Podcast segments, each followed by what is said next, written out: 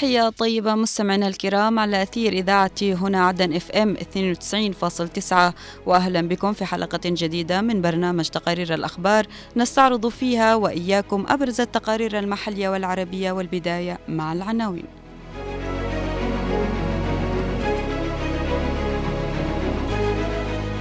عناية راسخة من المجلس الانتقالي في حل أزمات العسكريين المتقاعدين. فساد وتجاوزات ونهب المال العام في المؤسسة العامة للتأمينات الاجتماعية. الطماطم في لحج سلعة رخيصة لكنها بعيدة المنال.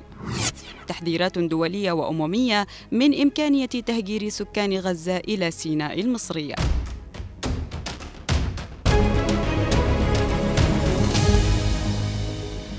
أكد علي الكثير رئيس الجمعية الوطنية في المجلس الانتقالي الجنوبي لدى لقائه أمس أعضاء هيئة رئاسة المجلس التنسيقي الأعلى للمتقاعدين المسرحين قسرا أكد على حرص المجلس الانتقالي الجنوبي في تسوية أوضاع المتقاعدين من العسكريين والأمنيين والمدنيين. المزيد من تفاصيل هذا اللقاء في التقرير التالي. تواصل القيادة الجنوبية المتمثلة بالمجلس الانتقالي العمل على تخفيف الأعباء المعيشية عن كاهل المتقاعدين من العسكريين والمدنيين. ففي تحرك جديد التقى رئيس الجمعية الوطنية للمجلس الانتقالي الجنوبي على الكثير أعضاء هيئة رئاسة المجلس التنسيقي الأعلى للمتقاعدين المسرحين قسرا عسكريين ومدنيين. اللقاء استعرض جملة من القضايا المهمة المرتبطة بتسويات حقوق المسرحين العسكريين والأمنيين والمدنيين وحقوق المتقاعدين والمبعدين قسرا مناقشا السبل الممكنة لحل هذه المشكلة جذريا وتسوية أوضاعهم. كما تطرق اللقاء إلى أوضاع الجرحى من العسكريين المتقاعدين ومساعيهم لنيل حقوقهم وتسهيل صرف مرتباتهم المتأخرة وغيرها من المستحقات في ظل الظروف الاقتصادية والمعيشية الصعبة. الكثير أشار إلى أن المجلس يسعى جاهدا لمتابعة تنفيذ القرارات الرئاسية الأخيرة التي تضمنت ترقيات وتسويات واعتماد معالجات للمبعدين والمسرحين قسرا في محافظات الجنوب مؤكدا أن العسكريين والأمنيين المتقاعدين لهم فضل كبير فيما تحقق للجنوب من مكتسبات وذلك بفضل التضحيات الجسيمة التي قدموها منذ اندلاع الشرارة الأولى للثورة الجنوبية التحررية. ملف العسكريين والأمنيين المتقاعدين يعتبر أحد الملفات شديدة الأهمية لدى القيادة الجنوبية التي تحرص على التعامل الحيوي والفعال مع هذا الملف كون هذه الفئة تعرضت للتضييق الحاد من قبل قوى الاحتلال اليمني الذي مارس استهدافا متعمدا ضدهم لا سيما على صعيد التهميش والإقصاء والإغتيالات وحرمانهم من حقوقهم.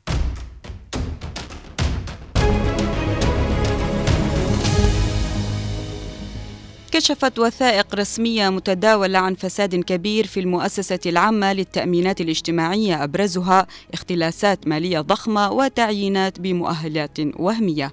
نتابع بقية التفاصيل في التقرير الآتي. لم يعد غريبا استشراء الفساد والتجاوزات والاختلاسات للمال العام التي تشهدها المؤسسات الحكومية. فالغريب هو اعتراض صناع الفساد علنا على خطوات انتشاله وإصلاح ما يمكن إصلاحه.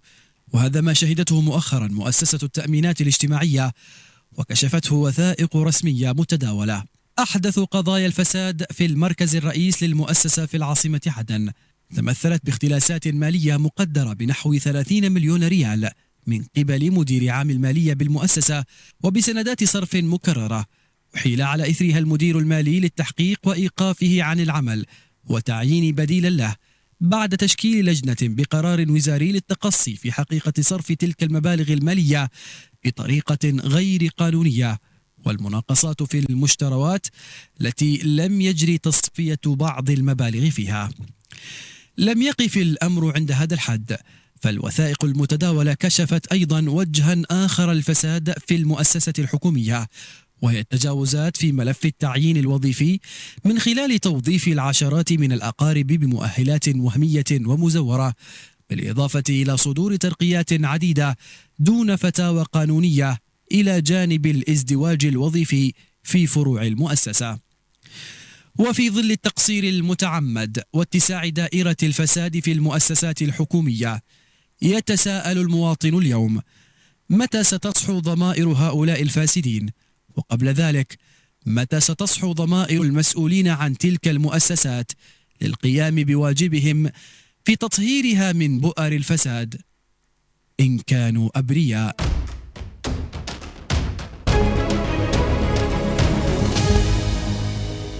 مع كل عام يسجل محصول الطماطم أقل أسعار الخضار إلى أنه في هذا العام وغ... وعلى غير العادة فاجأ المواطنين بارتفاع ثمنه الباهظ مما أثار تساؤلاتهم. نستمع لبقية التفاصيل في التقرير التالي. مساحات واسعة تمتد عشرات الفدانات خصصت لزراعة الطماطم هذا العام بدلتا تبان بمحافظة لحج. ما رفد السوق المحلية بكميات هائلة من محصول الطماطم إلا أن إنتاجها الكبير لم يؤثر في انخفاض أسعارها المرتفعة فأصبح المواطن البسيط محروما من شرائها. المواطن أصبح هذا اليوم عايش في قلاء فاحش. في الخضار في آه، كل المواد الغذائية. وبالذات الخضار اللي هي أبسط أشياء. إنتاج محلي إنتاج أراضي زراعية إنتاج لحق أصبح بهذا الغلاء الكيلو الطماطم أصبح ب 2000 ريال. أصبح المواطن أصبح الآن ما عاد يستخدم هذا الطماطم نتيجة الغلاء الطماطم مع بداية كل عام يستبشر أبناء لحج بنزول محصول الطماطم للأسواق المحلية. كونه منتجا محليا يباع بأسعار تناسب قدرتهم الشرائية.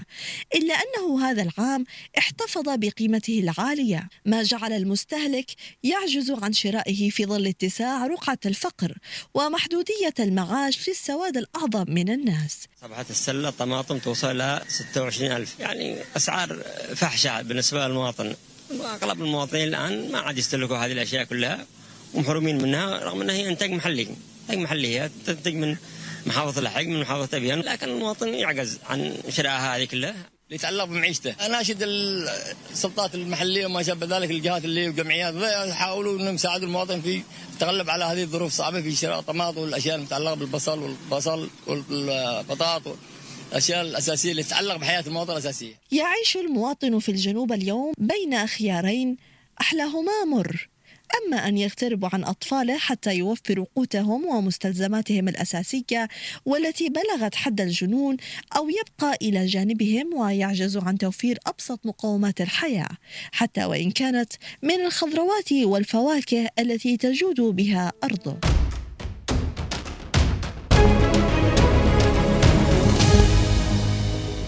تشير التحذيرات الأممية والدولية إلى إمكانية تهجير فلسطيني غزة إلى مصر أو إلى دول مجاورة. منذ شن الحرب على غزة في السابع من أكتوبر الماضي وواقع الحال يقول إن هذه الفرضية واردة بقوة خاصة بعد نزوح غالبية السكان وتوغل قوات الاحتلال الإسرائيلية داخل قطاع غزة. تفاصيل أوفى في سياق هذا التقرير. مع دخول الحرب في قطاع غزة شهرها الثالث اضطر نحو 85% من سكان قطاع غزة إلى ترك منازلهم وأمر الاحتلال الإسرائيلي المدنيين بالمغادرة إلى أقصى جنوب القطاع ما أدى إلى اكتظاظ كبير في مدينة رفح الحدودية مع مصر.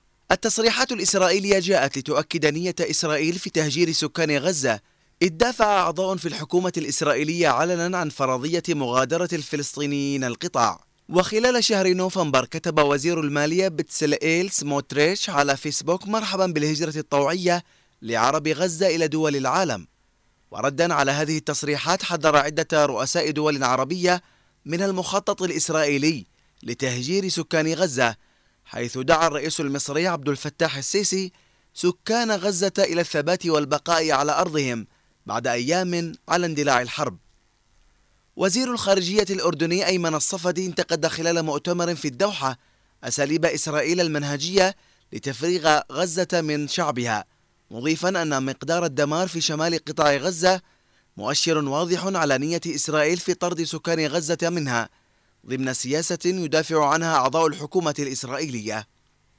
وكرر المفوض العام لوكالة غوث وتشغيل اللاجئين الفلسطينيين أونروا فيليب لازاريني ذلك متهما إسرائيل بتمهيد الطريق لطرد سكان غزة جماعيا إلى مصر عبر الحدود.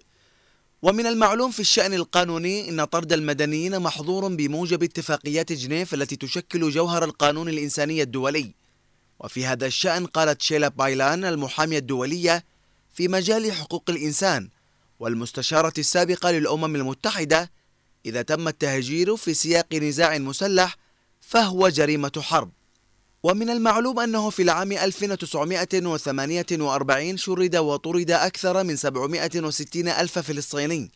خلال الحرب التي اندلعت إبان إعلان الاحتلال دولته والتي عرفت بالنكبة وخلال حرب 67 التي احتلت خلالها إسرائيل قطاع غزة والضفة الغربية حدثت المزيد من عمليات النزوح.